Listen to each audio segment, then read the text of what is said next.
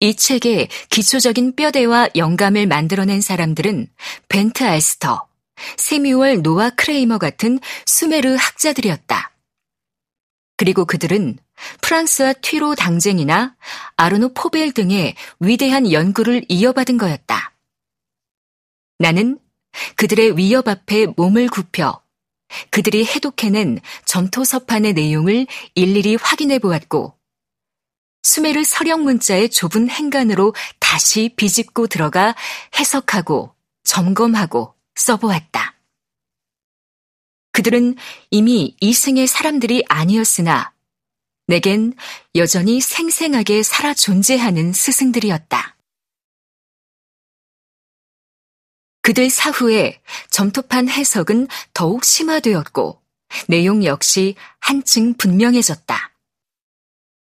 나는 그들의 책을 무척 오랫동안 읽어왔기 때문에 단순하게 번역수에 욕심을 부렸다면 아주 쉽게 많은 책을 낼 수 있었을 것이다. 문제는 다양한 주제를 담고 있는 여러 점토 서판의 내용을 어떻게 하면 이난나와 두무지에게 집중시켜 큰 물줄기로 만들어 신화의 바다로 나아갈 수 있게 하느냐는 거였다. 학자들에 의해 자라난 뼈대를 섬세하게 맞추는 일과 그들의 영감을 통합하는 과정이 필요했다. 나는 무릎을 쳤고 그것이야말로 내가 할 수 있는 일이라고 생각했다.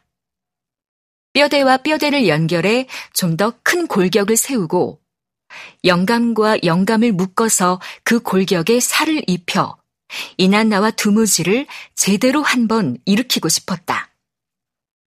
해서 나는 점토 서판을 소개할 순서를 정하고 서령 문자를 분석한 다음 최종적으로 내용을 요약하여 여러 번 엮어보았으며 결론에 도달할 때까지 계속 스스로에게 묻고 답하는 일을 반복했다.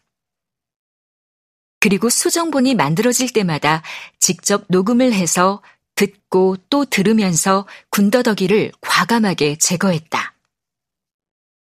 그런 일이 일곱 차례 있었다. 그렇게 원고를 완성했다.